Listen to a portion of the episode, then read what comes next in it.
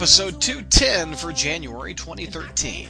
The Spider Man Crawl Space podcast is sponsored by MailOrderComics.com. They have today's comics at yesterday's prices. An example on this episode is on Superior Spider Man number 6.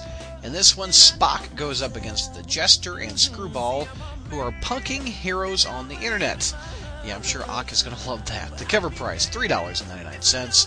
Mail order has it for just $2.47, which is 38% off the cover price. So check them out at mailordercomics.com.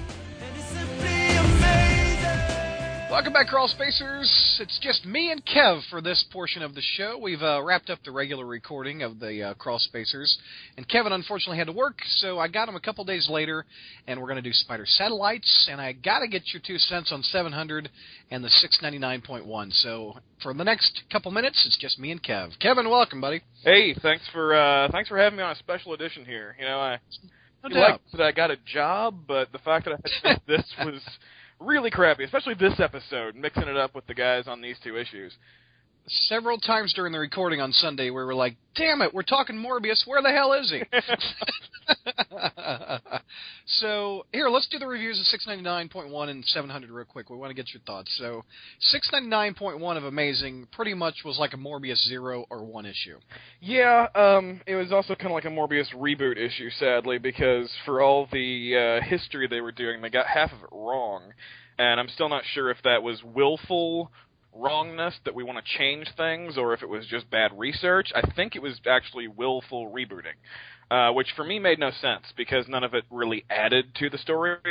Um, I, I wrote my longest review ever for the crawl space on this issue, so if you want some real detailed th- thoughts, you can go look at that. But in general, The guys aren't as big a fan as, of Morbius as, as you are. What did they change? What what did they specifically move? Uh, I did a lot. Like I said, I did a lot of detailing in uh, the review, but off the top of my head, he did not have his sickness from the time he was a young boy. Uh, he discovered his illness after he won the Nobel Prize. That was sort of the tragic hook of it, that he was a Nobel Prize winning biochemist, and then he got this rare blood disease that he couldn't cure. Um, I don't think they've ever mentioned Emil Nikos as a childhood friend of his, but I don't think they've ever mentioned that he necessarily wasn't. So I'm going to allow them that one.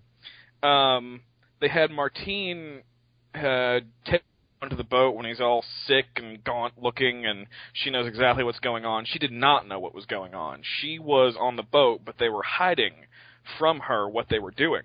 Uh, and he ended up leaving the boat so he didn't, uh, you know, kill her. So uh, there was just there was just a lot going on, and the fact Right. that they spend so much time on uh, that his mother was all protective of him because he was sick when he was a boy, and that is a complete retcon was really really annoying to me.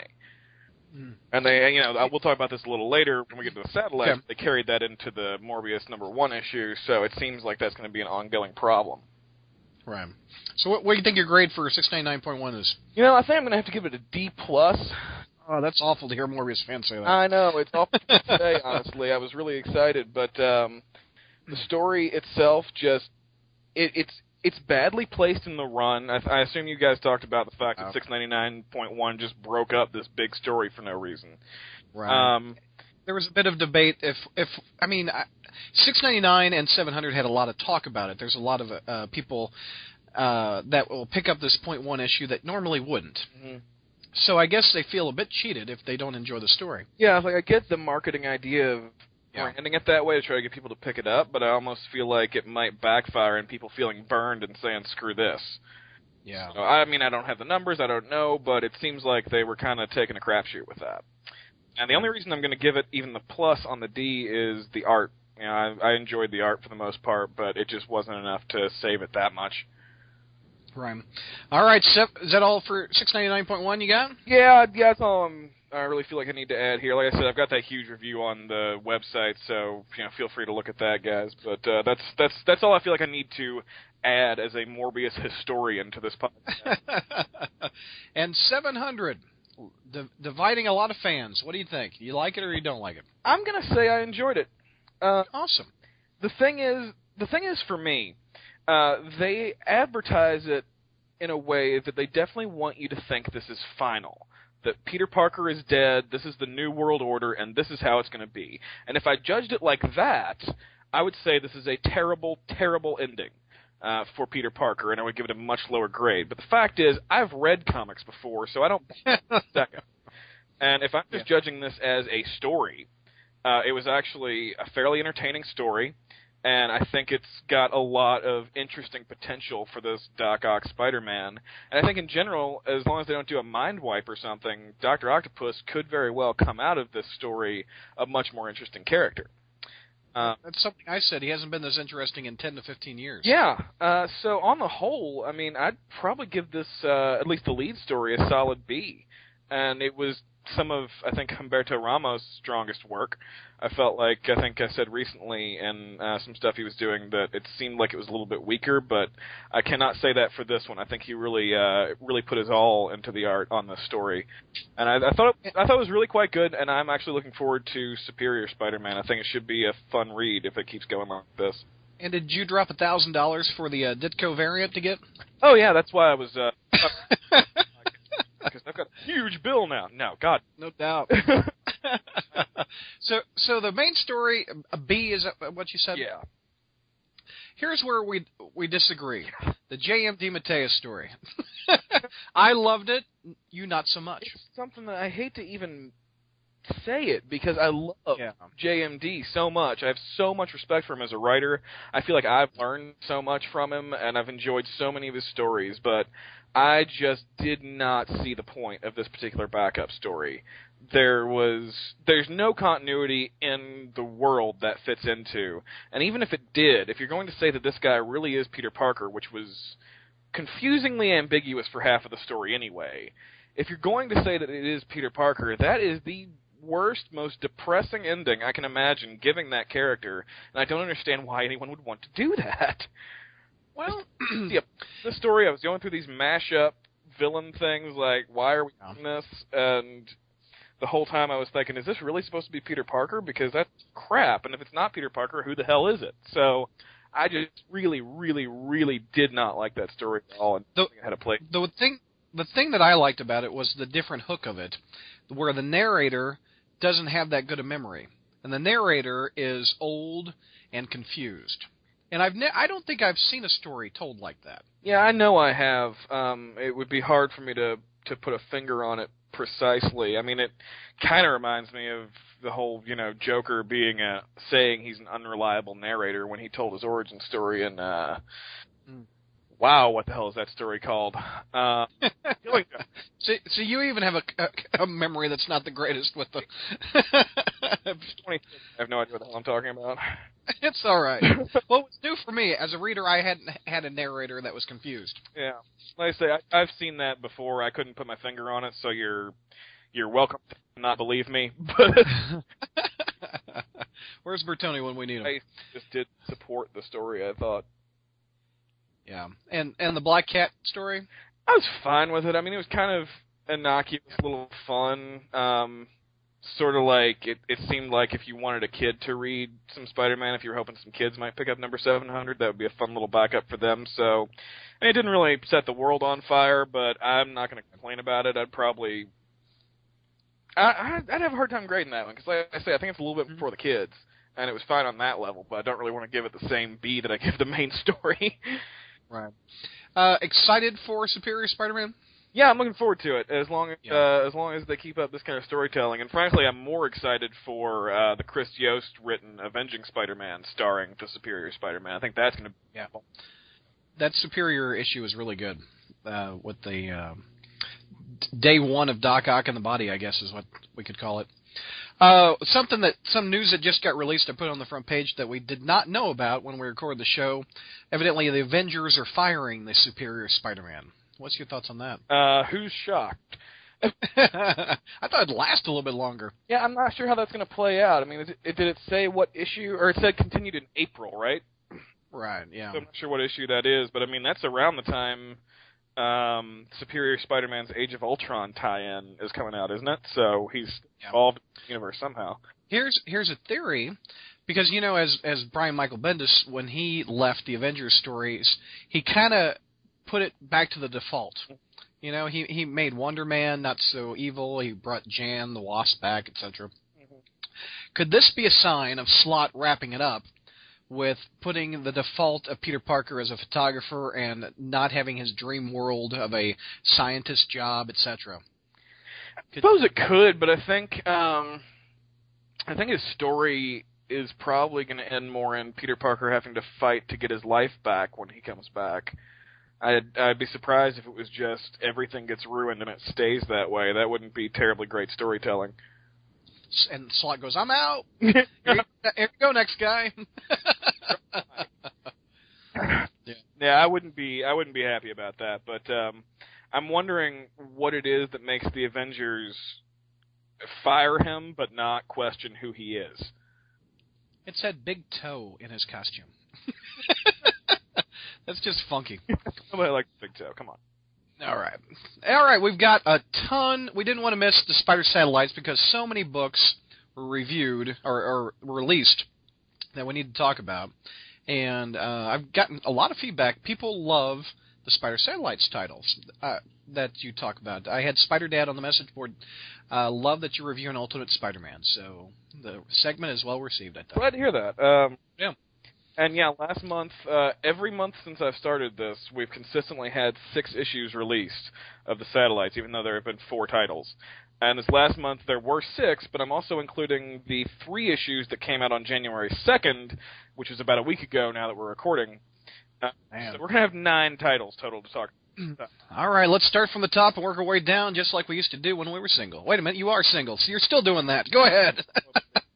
So we're going to start in the dark. You didn't even laugh at that. um, of Avenging Spider-Man number. He's moving on. Go ahead. Avenging Spider-Man what? Number fifteen. Uh, holy shit. Spider-Man, Boy, and Devil Dinosaur save the Savage Land from Brainchild and Demon Dinosaur. I shit not, that's the plot. um, is null. I've decided that I am so very, very, very far from the target audience of this book, which I'm pretty sure is 12 year olds. Uh, I just don't feel like I can really adequately grade it. I found nothing to like in the book and basically just wanted to get through it as quickly as I could, but in reality, a kid that digs dinosaur fights and isn't too picky about plots could really love the issue. So take that for what it's worth. I really don't feel like I can grade it um, because, like I say, I thought it was just awful. But if it is aimed at twelve year olds, it probably got its job done. Can twelve year olds afford a four dollar book? Well, maybe their parents can. The, okay. Uh, the artwork I thought was the the best redeeming quality of the book. Yeah, um, yeah, it wasn't bad. It just wasn't enough to save it from that plot. Spider-Man, I, I think, just works better in the city in space and in the prehistoric Earth, not so much. oh, this in the context of that I am a reader that has always hated the Savage Land. I have never read the Savage Land story I liked to this day. Yeah. Very setting of that was destined to make me hate it. There's a couple things you hate in life or in comics. Savage Land and New Mutants I found out. You hate both of those really with a passion. Uh, I definitely hate the New Mutants when they cross over with my Journey into Mystery, I'll tell you that. So we got another issue of Superior that came out. Um, there is no Superior book yet, Brad. We're still in the. In the oh, I'm sorry. Avenging. I'm getting my adjectives confused. I'm so sorry. Uh, release on these things personally. Uh, that's how I usually do it. So we're gonna get 15. Oh, okay. Bit. Uh, Go ahead. First off, after Avenging number 15, we had Scarlet Spider number 12. Oh yeah. Now we're getting to the good stuff. Exactly. That was my favorite of the lot this month. God, yes. Although 12.1 gives it a run for its money, too. Yeah, dude. Kaine is about to go to Mexico after that whole carnage mess, but his friend Annabelle is kidnapped by some thieves dressed as Santas. Die hard, if you please. Which yippee They're out some Santas. Can I get a hell yeah? Oh, ho, hell yeah! Great for this one's A plus. Uh, this is, you know, it's an incredibly fun issue. It had everything I want in a Scarlet Spider comic. Basically, hit that some bitch out of the park. There, there's nothing I could have enjoyed more than Scarlet Spider number twelve. Uh, it was great. You, I review Scarlet Spider on the main page, so you'll see some glowing praise on that. A five out of five. Um, the artwork was really good. I thought Riley Brown did a good job in this issue. Um, particularly, yeah, that spread page where it's panels behind a bigger image of Scarlet Spider leaping out of an elevator, and behind him you just see these panels of him beating up the Santas. Just great superhero action artwork, and it was just a joy to read. And it was Yeah. for uh, for a December Christmas issue, you know. I thought it was a nice little homage to Peter Parker can't hold his alcohol either. Yeah. I thought that was kind of clever. And I mean, what what hero? Because it says on the cover, hero with none of the responsibility. And uh, what you wouldn't see a Peter Parker comic where he's sitting around for the whole issue drunk. I mean, that was just a good opposite of our regular guy. yeah. I loved it a lot too. I I would give it an A also. So next, Cool. it's actually Scarlet Spider number twelve point one. Mm-hmm. Uh, in this one, King goes after a guy called the Mark, uh, who's a scumbag human trafficker with an ability to make a mark like the mark of Cain. And good lord, we get another A plus out of this one. Yeah.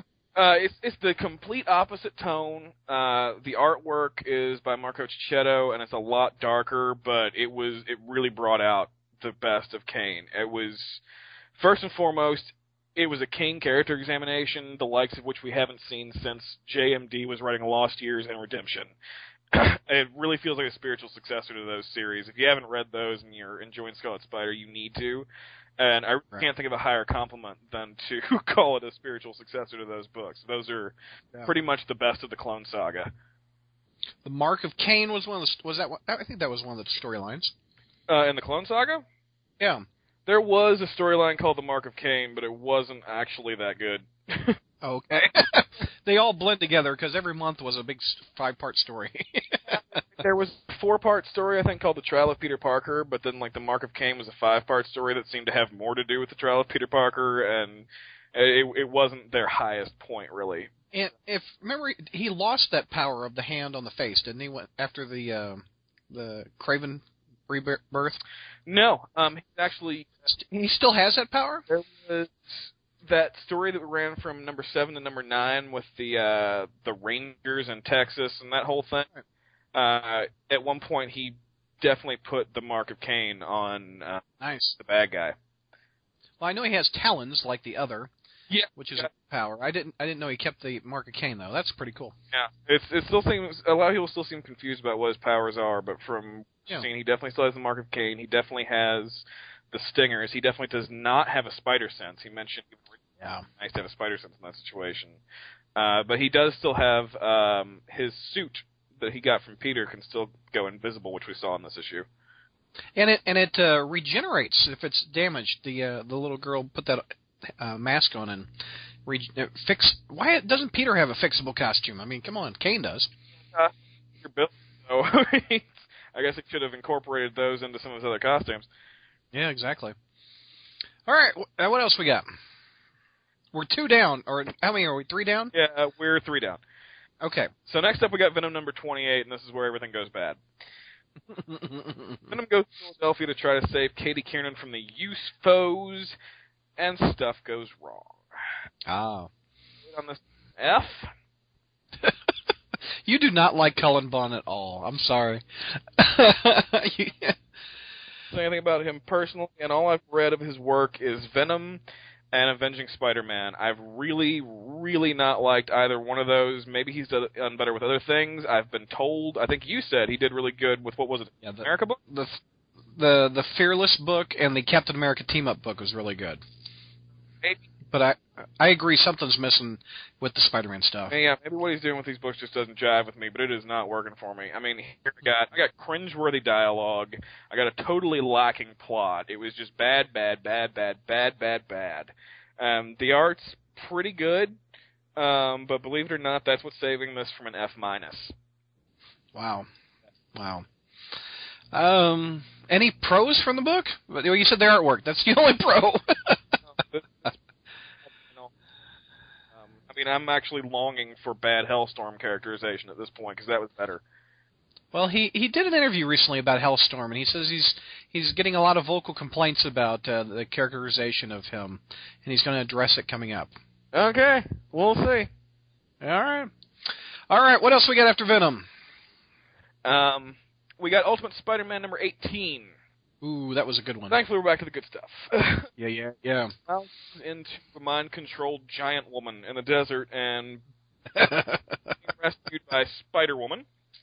yeah. Uh, the world sees Spider-Man save Captain America on the news, which is nice.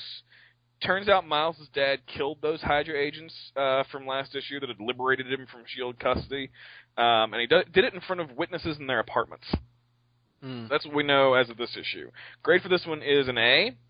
I mean, as always, it's just really solid work from Bendis and Marquez. I mean, the team delivered an excellent tie-in to a crossover event that I really didn't care for at all, and they did it without derailing the book at all. So I couldn't be happy with the work they did here.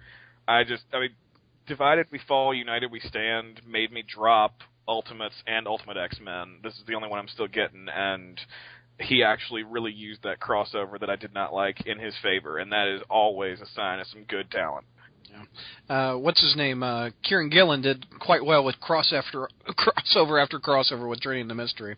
Yeah, yeah. For me, it's the only one that didn't really work was um, the new the New Mutants crossover, but he also had a co-writer on that one, so who knows? uh, best scene of that issue was uh, knocks the hot girl, uh, hot giant girl, down in the middle of a desert or at wherever that is, and and he's looking over her cleavage. I thought that was the funniest little panel. And the whole like, God, I can't. No, don't look, don't look. Uh, my mom, Don't look. How can I not? Yeah, great stuff. Oh, Uh, no doubt. Next up, we got Avenging Spider-Man number fifteen point one.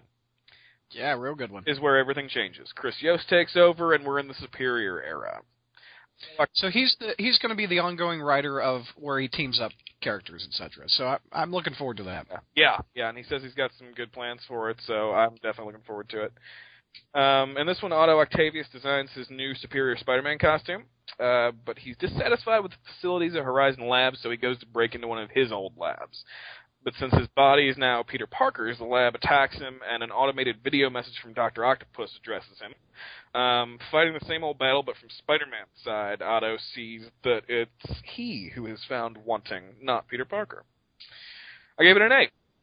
Yep. It was a really well done issue. Uh, it had great use of the new Superior Spider-Man concept. The art from Paco Medina is a career best by miles and miles. I mean, I've liked Paco Medina's artwork before, but this was just a gigantic step up for that guy. And bravo! I, I really thought this was a great introduction to the whole Superior era. And if it's anything like this, I'm going to be enjoying the read, no matter what else, no matter what anybody else thinks. I love that panel where uh, Spock, if you will, is like, "Damn that woman," where he's got mo- images of Mary Jane in his brain. I mean, who doesn't? You the, uh, dynamic there should be interesting with that, and the um, yeah. what he thinks of Aunt May. Oh, exactly. what else we got, sir? well, we got Morbius number one, is what we got. Oh, I'm sorry. We are, for the first time since I started this segment, we are adding a satellite. Yep. Type And now five, hmm even though we've got nine issues. so didn't care for this one much either, huh? Sucked. Um, Yeah.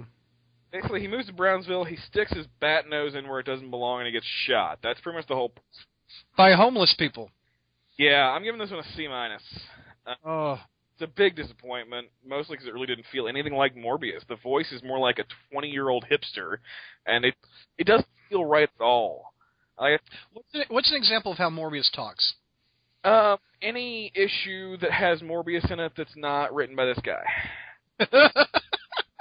well, I mean, Thor has a very uh, distinct language when he talks. Well, I, I'm, I'm not, not sure I know Morbius's voice. Here's the thing. I uh, I praised him in 699.1 because he didn't give him the stunted, all too formal foreigner dialogue. Um, but he went too far with it. He went past just you know make, writing him like a guy talking to writing him like this really flippant sort of young guy that's making all these jokes and Morbius is depending on the timeline you want to use, the guy's at least 30, 35, probably older. I mean, he's somebody that actually has a grounded date in the comics. He should actually be probably 60 to 65 by now, and that Mhm. would work for him being a vampire. He could be that, unlike other comic book characters aging. But I will accept that he is 30 to 35. He does not Yeah. talk like that here. He does not talk like a scientist here. He does not talk like somebody who has lived this tortured life, and even as Joe Keatinge says, has tried so hard to do good and it keeps backfiring. He does not talk like that guy. He talks like this young guy that's just kind of, oh, life sucks, whatever. So he he's a goth vampire, kind of. In in what sense? In the, the issue or in real life? Well, I mean, is that what what they're kind of changing him to be? Kind of like, I mean, like the I'm I'm dark and I'm life sucks and stuff like that. feels like they're just trying to make him relatable to young people, and much as entire Yeah. comics was just like trying to scream in your face, "Hey, I'm not Twilight." It Yeah. it still felt like they were writing it to appeal to the younger sort of audience that would have read or seen Twilight. Yeah. That's too bad. That's just too bad. And I and and I hope it gets better because I would like a monthly Morbius title, and I I know you would that you enjoy. better. I people continue to buy it because I would love Morbius to get a good run. Um, I don't wish anybody to lose their job or anything. I would like to see a different writer on it and see how that would do. Uh, but you know, it's Joe Keatinge's just two issues in here, so maybe his plans are going to get better. Maybe it'll improve for me. But the fact that it just it seems to between that and all the retcons to his origin, he have such a fundamental misunderstanding of the character that might not be able to be solved, and that's what really worries me. Mm. That's that's too bad. All right, what else we got? We're almost done, I think. Two more. We got Ultimate Spider-Man number 19. All right, another good one. So, basically bouncing back and forth between good and bad this month. That's good, but he has the formula, and his friend, whose name I just cannot pronounce, I don't know if it's Gonki or Gonke or what, I think Gonki is the way I I read it. So name that I've ever run into in my life, so I have me neither. Never met a, a Gonki. However, I have played Gonky Kong. Uh, Detective Maria Hill. Um, and it seems Ned Leeds was getting her set up with a book deal. If Bertoni's not reading this book, he had better start. he he he read the uh, the Death of Betty Brant issue and he rolled it up and smoked it at the end. Miles' dad because people saw him take out Hydra agents, and when his dad goes out to confront the reporters, a big honkin' Venom shows up behind him. And when I say big honkin', this is a big honker, folks. This Venom yeah. towering. I don't know who's in there, but it could be like three people. great, great. I'm glad to see Venom back. I'm interested in what Bendis is going to do with him, um, and it's it's really nice. Uh, this is one of those reasons that having an Ultimate Universe is cool because Mhm. have Venom being a hero or at least an anti-hero in the main universe, we can have a story where Venom is an outright villain and just, you know, have some fun with it and see where it goes.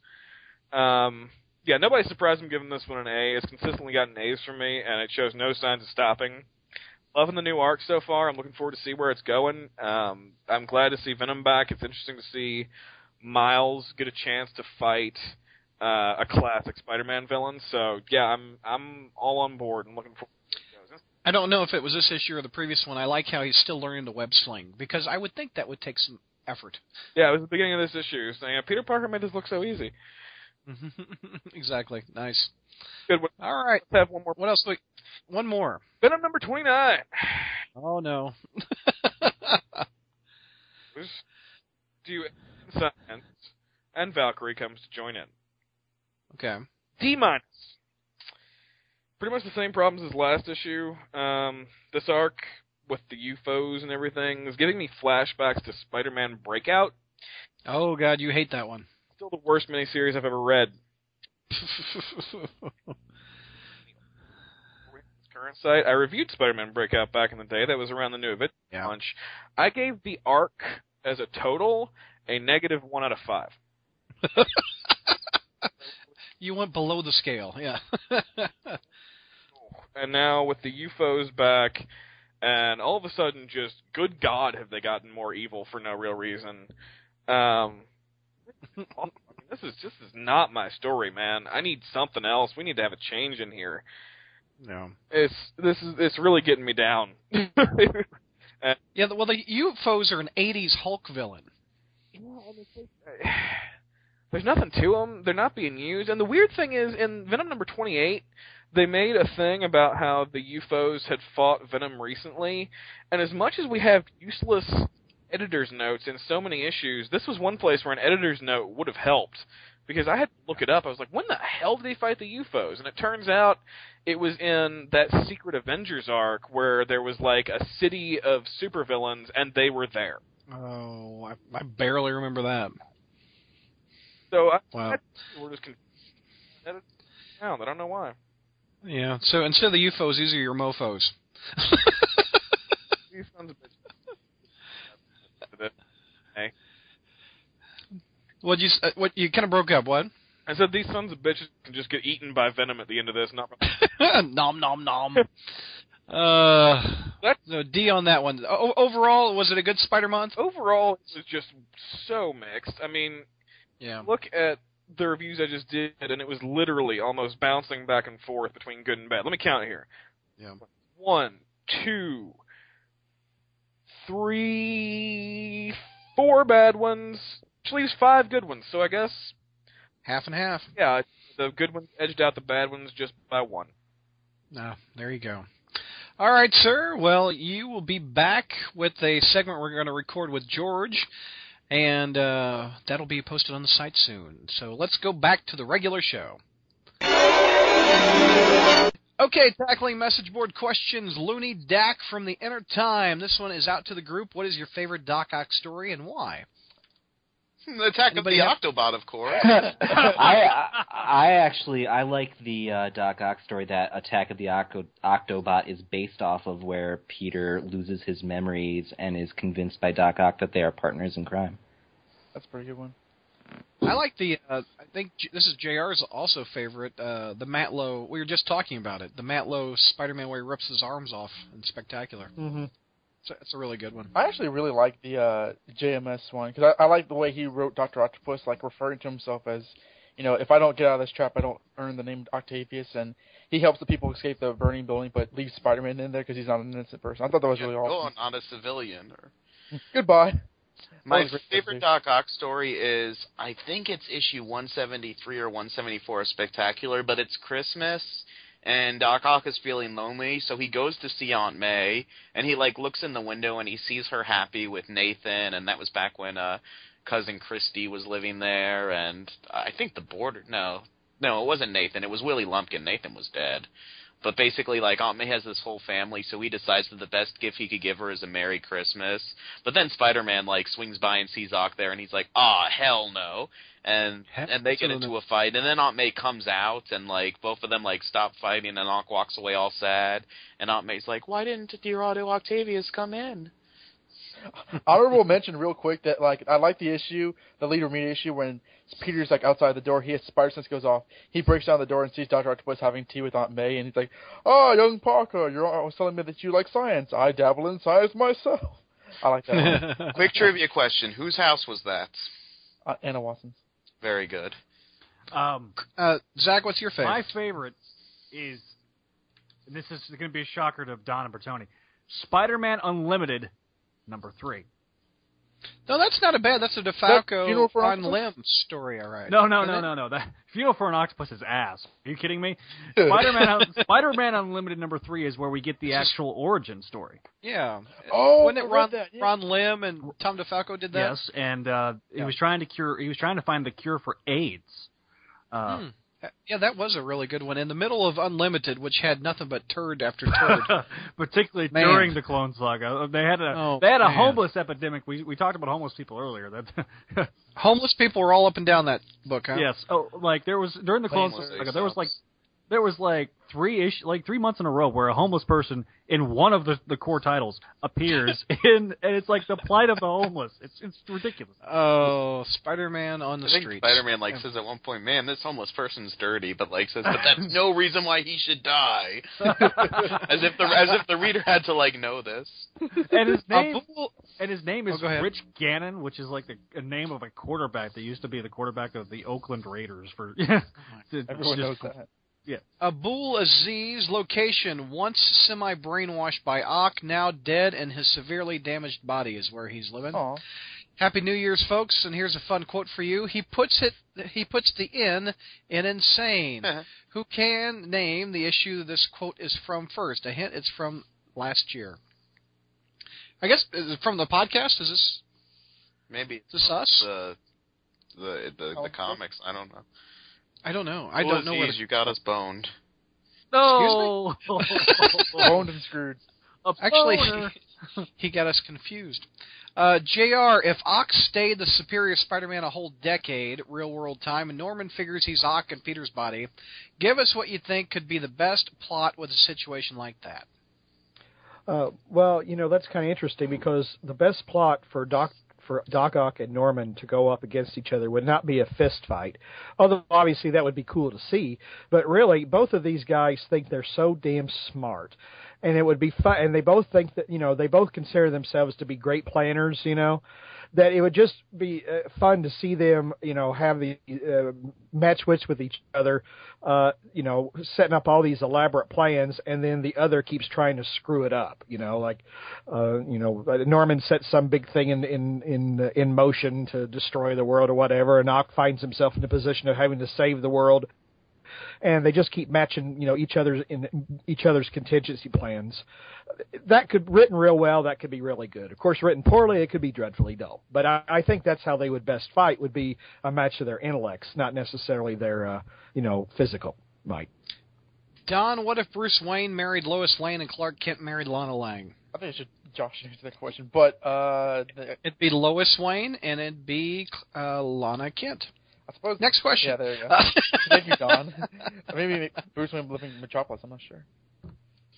It would all be Yeah. retconned by uh, Crisis on Infinite Earths, or, or actually no. If it was pre-Crisis, it would be like. Have you seen like a pre-crisis DC Comics wedding? Um, Mr. Mxyzptlk would show up. You know, the groom would be a robot, and the bride would be from the Phantom Zone. It turned out, and and everyone would have a good laugh about it at the end.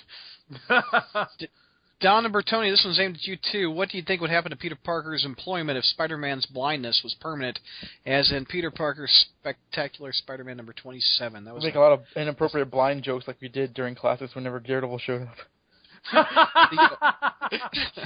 well, it's not like he actually takes the pictures anyway, so he could still take them. But then, if if Peter Parker's blind, they'd be like, "Wow, Peter, you know, you're a blind photographer. How are you?" to Actually, he could. Jonah would like have to buy him. It's like, wow, these angles are bad. Jonah, he's blind. If we don't buy his photos, he can like sue us. You know. The Yeah. Americans Disability Act. Oh, good, good job, Parker. Yeah, we'll run these on the front page. Wink. The elevator's that way. Still Oh, a nerd. no. Still a nerd from Washington State. Uh, greetings and happy New Year, and particularly the salute the master procrastinator. Oh no, prognosticator, not procrastinator. Crazy Chris. Thank you. I think I think he wants one of those Chris was right T-shirts. Well, me and Still a, Still Nerd and I have been uh, debating this quite extensively on the message board over the next or the, over the past couple of months, and he was always really against this idea and um, was skeptical that my theory was true up until pretty much the very end. You sure showed him. To quote I showed Toby them Keith- all. to quote Toby Keith, how do you like me now? Uh, uh, question uh, for all of you: In an interview with the Life of Riley website, is that still up? I don't They know. up- updating that? Um, not, that's as far as I know, no. But Okay, in an interview with the Life of Riley website, former Marvel editor Glenn Greenberg stated one the reasons why Ben Riley as Spider-Man failed to catch on was that while Marvel was successful at making him reclaim his identity as Spider-Man, there wasn't any logical way for him to reclaim his identity as Peter Parker. Thus, new and lapsed readers were confused about who Ben Riley was, why he was Spider-Man, and what happened to Peter Parker.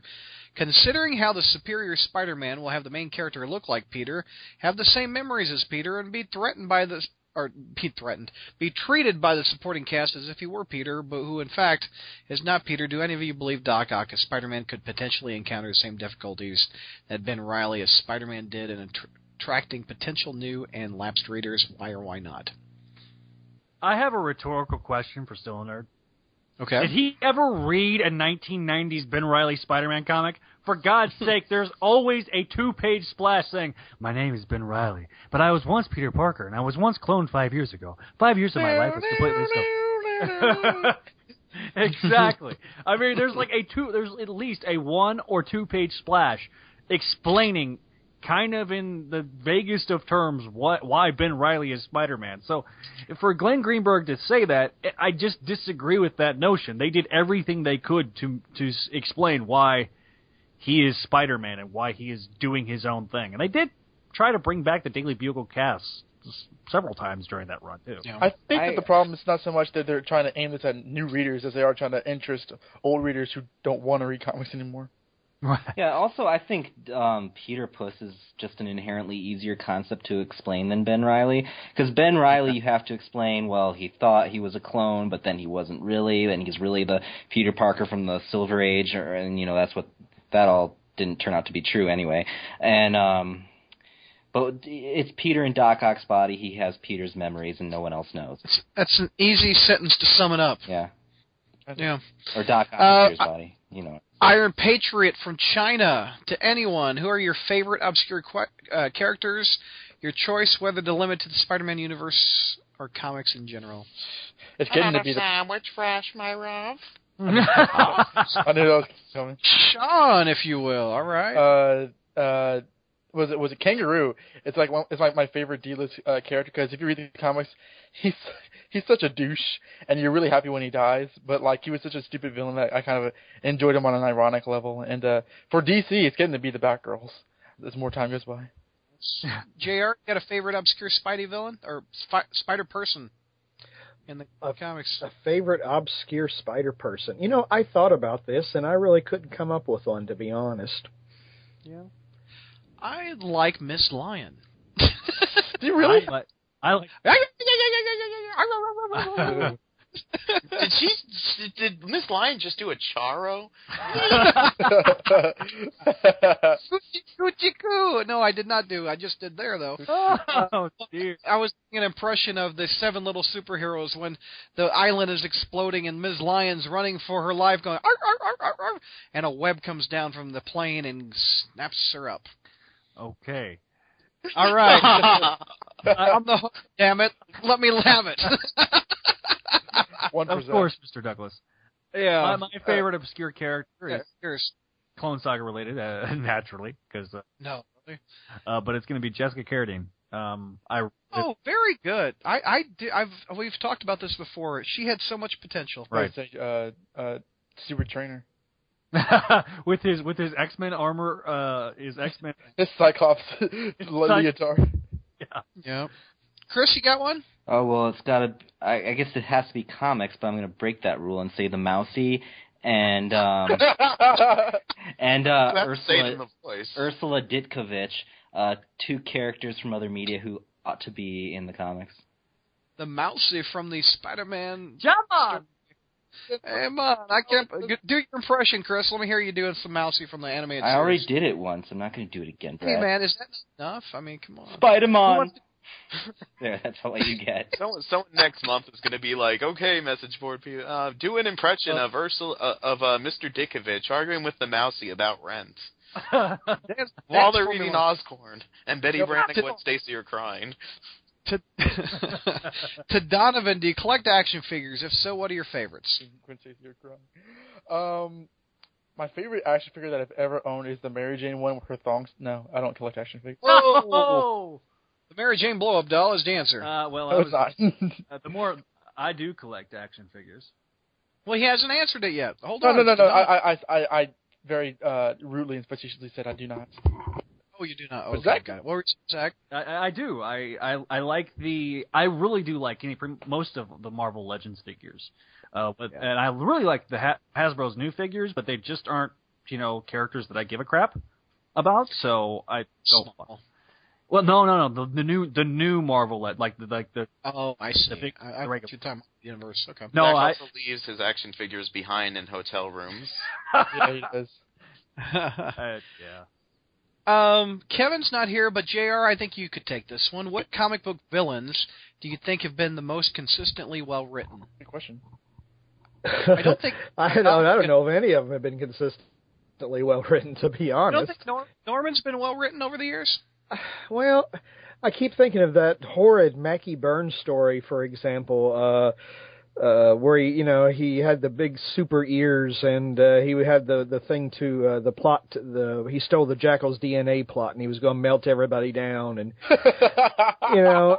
And and then you know and then you know like at the very end of Bendis's you know turn on Avengers or whatever you know turning him big and purple and wearing his tidy whities, Oh, I yeah. yeah yeah, that's true. yeah, I, I don't know. Mo- I, I, I honestly, you know, I, I don't have an answer because I didn't even I didn't think one up because it was addressed to Kevin. But I, I don't know that most. Of it, I, I want to say Doctor Doom, but I don't see how you. I don't see how a character can be written over 50 years and act and be consistently good because you're always just going to get some clinkers uh and or you're going to get a character like Venom that just has a good concept but just gets so brutally overused so I I don't know I can't think of a one to be honest I can't honestly either because, like I said in my review on the front page, Doc Ock hasn't been written good in ten years. I think. No, he's he's really been mishandled by you Yeah. know certain authors. Spider Fan seventy eight, your first time post on the board and a question to the group. So welcome. Uh, I've been listening to the podcast for a couple months now. It's very enjoyable to listen to. Thank you for that. My question is concerning the variant covers of Amazing Spider-Man 700. I was wondering if any of you were able to get all the covers. Some of them, or maybe you weren't interested in trying. I have, was able to get all eight from my local comic shop for whoa, 300 bucks. the price of the one and two hundred Ditko is going for over a thousand. We we talked about that. Do you think it will hold that kind of value? And thank you for all your hard work. And I look forward to listening to the future podcast. So welcome to the, to the podcast and the website, and uh, hope you come back. I only have the regular one. I'd like more variants, but uh, I just haven't tracked them down. I'd love the Ditko one. Any did anybody else get on the panel get a variant? I had the option to get one, but I didn't. I uh I got it digitally, and so they didn't include all the covers like bastards, Yeah. which makes me sad. So no- nobody on the panel got a variant. No, if I would have known that the Ditko cover was like going for that, I would have. uh I couldn't find it at any of the shops I went to, but I I would have tried harder. Right. What, what which one did you have the option of buying, Don? The um the Marcos Martin one, but uh I don't know I don't know if I said this on the podcast. Like I saw it and it was in like sort of wrap, and it looked thinner than the regular the regular version. So I thought that like it just ma- included the main story, not any of the backups, which I needed. So I didn't get that one. I got the main uh, co- co- uh collage one. What were they charging for it? I think I think the same price, like seven ninety nine, because it's a, a milestone issue when your favorite character dies. uh, Weed Cakes from Canada. Hello, gang, and Happy New Year. I had a question regarding the Spider History segment. This one's for you, JR. But I'm not sure if it should be mostly directed to BD or JR. I think we'll both take it. It's quickly become my favorite part of the podcast. You hear that, JR? I heard it, but I simply cannot believe my ears. Uh, and I especially enjoy the months where they are from times I was an avid collector primarily in the 80s, so he ought to enjoy this month. My question is in regards to how a particular month is chosen.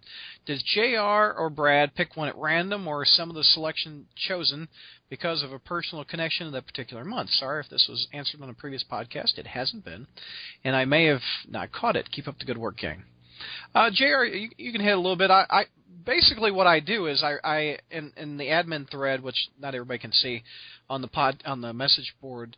I, I do like a rundown, like a television script rundown of what topics we're going to talk about, and people can do their input, what we think we should talk about, etc. For JR's history segment, basically, I, I pick the. I look for the month. I use a couple sources. I use uh, samruby.com and I also use spiderfan.org or spiderfan.com. I'm not sure. Org. Org. Okay. And I basically look for something that he can talk about for more than one issue. That's probably why we haven't really hit up the 60s that much before Marvel Team Up. Because I like JR to hit a couple of them up, and, and that, that started about 1972. So I give JR a few options. For this, for instance, this month I uh, suggested perhaps 1984. That was the Timothy Harrison story, but Bertoni was going to hit that one up. Uh, I also suggested 1983.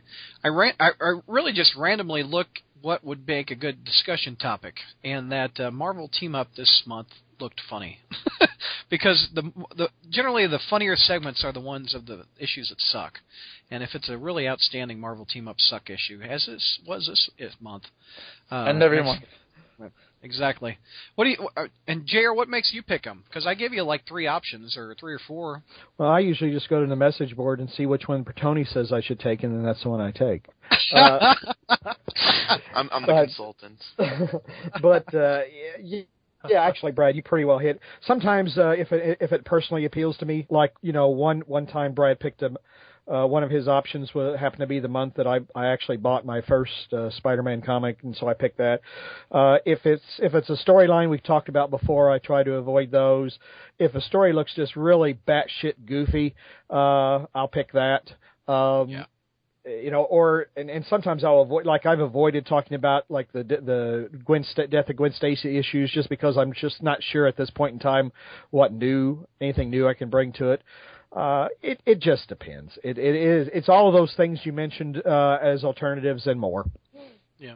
Do you? What do you think? We we haven't discussed this privately, but do you want to do the pre 1972 stuff with when it's just one issue, like Amazing? You? Well, no, not. I mean, I, I, I you know, basically, it, like I always say, it's your show. Whatever you want to do, and I'll gladly do it. But the the problem is, it's more fun. I, I don't know. I, I think that we, we kind of hit our stride when we have fun making fun of an issue. You know, yes, we do. uh, and I mean, the thing is, the the titles didn't really start deter, you know, giving us all these really stupid issues until there were a plethora of titles. And the talent at Marvel was stretched thin. I mean, that doesn't mean that Stan and Steve, you know, Stan didn't do his share of clinkers, but the the the thing is though, Stan seems to I don't know. I'm going to say something and then Bertonio will completely disprove me. But I, I don't think that Stan had a tin ear like some of these writers do for things that are just offensive. You know, I mean, how many? I, I mean, I mean, you know, we, we we had a lot of fun at the uh, the, uh, the the subtle racism and Marvel team up. Uh, Yeah. You know, and and it and like I said, Were it, shocked in 2013 to hear this stuff? yeah, I mean it's it, it wasn't intentional, obviously, uh, um, but it, it it just it's it's just amazing, you know, uh, how insensitive or just stupid some of these stories are. And I, I don't think Stan fell into that many pitfalls, to be honest. Not that he didn't do his share of dumb stories and dumb villains, but uh, it just seems that the modern age is just just it's just so much more fertile. Uh, you know, and, and besides, we all talk about the cla- the classics have been talked about for years. You know, Yeah. so No, nobody talks about Marvel Team Up 125. I tell you, you're probably the first on the internet, on at least on a podcast. well, well that's part of the rich mythology of Spider-Man, really. When you think about it, I mean, everybody knows the death of Gwen Stacy. Everybody knows about the death of Captain Stacy, uh, but you know, not everybody knows about you know Spider-Man making moves on Tigra, or uh, uh, you, you know, and and that's just part of the rich mythology, both good and bad, of Spider-Man. And uh, you, like you said, a lot of people aren't familiar, particularly the further as further we go along. A lot of people aren't familiar with these issues, uh, and you know, it's it's it, it maybe it'll make it fun for somebody to go into the back issue bin and look for them. Yeah, because I guarantee you that ca- that Tigra issue is still going for cover price. Right. And so is Stalker from the Stars. Well, and I was uh, uh, just to dovetail. Brad. I mean, you, you Yeah. talk about the classic issues of Spider-Man. Uh, Amazing Spider-Man Classics covered covered those very early issues pretty well. I mean, uh, we we've we've talked about that show. I mean, several times in this episode. But I mean, so Jr. kind of fills the void from that point to where classics ends and and to, to the modern age. And so it's it's kind of fun to hear talking about the the crazy stuff. One thing we haven't done is we haven't hit the years where this podcast has been ongoing. We haven't hit 2006 on, but we've we've generally hit the reviews up when they came out around Right. that time too. So I guess we have 1972 to 2006. To play Remember when Spider-Man turned into a giant spider, then gave birth to himself? yeah, remember that? Remember that time he ma- magically got uh, organic web shooters because you know Paul Jenkins didn't know what the heck he was doing. Yeah, I mean, But we, ti- I, I'm glad you like the segment. It's one of my favorites too. All right, Mr. Wombat 909 from Texas. Donovan, going to miss your reviews on Amazing Spider-Man on the front page. Your in-depth analysis and thoughts were always entertaining. To everyone minus Kevin, that won't be a problem, and Brad, that will be a problem. Brad buys everything. Which of the Spider satellites do you pick up? Here we'll go around the horn. Uh, Zach, what do you pick up? Uh, Scarlet Spider and now Avenging Spider-Man. And Morbius? I'll pick up. Yeah, I'm picking up Morbius too. Uh, that's, that's right. Jr. What do you pick up? Well, uh, I prefer uh, I prefer uh, the, the dark brunettes and redheads as I'm driving the street. But uh, what are we talking But- about? Some of that had a moment of senioritis, I guess. he picks up amazing, as what I understand. That's about it. uh, yeah, you're right. That's all. That's all. Or Tony, what do you pick up? I used to pick up everything. Like I would even get like I, I actually got Dark Reign, Mister Negative, and like Anti Venom, New Ways to Live. But uh let's see. In the recent months, I've been getting Venom, amazing. Uh, I dropped Ultimate for a little while, but I picked it back up again, and I'll talk about that in the recommendations because I've read an issue finally that was interesting. Uh, Scarlet Spider, um, and I did pick up Morbius. Otherwise, I just kind of take it as it comes. You know, if if there's a mini out, like I was disappointed with the Osborn one after I got the first issue, so I didn't get the rest of it. Hated that. Hated that. Okay, uh, Chris. Wait, almost missed- missed Chris. What do you pick up? Um, you get Venom. Yeah, Venom, uh, starting with 15.1, Avenging, and Scarlet Spider. Okay. And I, anybody order Alpha besides me? Oh, I'll, I'll, Oh. I'll get Alpha when it comes out, out of curiosity. Yeah. You know, I might I might pick it up just so that way, if I'm on the podcast, I'll, I can talk about. it. Any anybody order that Marvel Adventures Spider-Man or whatever it's called now? Ultimate Spider-Man, I guess. I I used to get that when it was still coming out, but when they went to the like the new crappy cartoon thing, I was like, Oh. I'm done. It, it actually was pretty fun for what it was, especially the digest kind of collections. Right. Wasn't that bad. With Mar- JR, Spider-Man consistently coming out on a thrice monthly, fortnightly basis for five years now. Do you think the title could go back to four weekly, li- four weekly like it once was? What the hell does fortnightly mean? I think Don, every two what the hell does fortnightly mean? I think that's when you go to bed after eating Taco Bell. It means every it means every two weeks. What I don't understand is what four weekly means. Does that mean That means monthly. That means once a week. I think Month. what he's saying is, will we ever go? Should we ever go back instead of just having like Amazing Spider-Man come out multiple times? Would we have like the you know when we had like Amazing Web, Spectacular, and No Adjective? I think that's what he's asking. Uh, I hope they don't go back to that four separate title thing because I I prefer a consistent narrative. I mean, and even though Brand New Day, what they tried to do with three months didn't really work, but I'm glad they tried it, and I wish they would try. I hope they try it again sometime when they get their. I, I just like a consistent narrative. I don't like one month where, you know, like like I've always said, Spider-Man's, uh, you know, you know, in one issue he's on the moon, in another issue he's in the Savage Land, and in another story he's laid up in a hospital bed. You know, it's you kind of get that, but you don't buy the issues, Jr. He's in Fantastic Four and he's in Avengers, so it's kind of like there's other Spider titles out there, but he's not as I stopped. focused. I stopped buying those. I was so disappointed in his, his the the FF Hickman's FF uh, that I stopped. Has that ever been addressed? Why is he off the team now? What's going on? I have no idea. I, I don't know either, Well- and I, I've been buying the damn books. Um, I, I don't. I think po- post uh, Marvel now, I don't think he's on the team at all. Okay. I think he's not. Well- He's not on either team. He's it's it's the classic Fantastic Fours with the one that with Bagley, and then the one with the kind of Kirby-esque artwork with like uh, Ant Man, She Hulk, all she. Yeah, he's not on that team either. I, I just I just don't know when he got kicked off. I was, anyway. I was disappointed with the new FF that there's a character called Miss Thing and it's not Sharon Ventura. Aw. Uh, Steve Rogers. Oh, did I did I miss a question? Nope, that was it. Steve Rogers from New York City to all. What do you think of the story exploded with so much controversy? Why? Uh, why do you think this story exploded with so much controversy more so than the recent deaths of Batman, Ultimate Peter Parker, uh, and Captain America? Because it was a shitty death. That was unworthy of the character. Says I don't know if I would say that this is more controversy.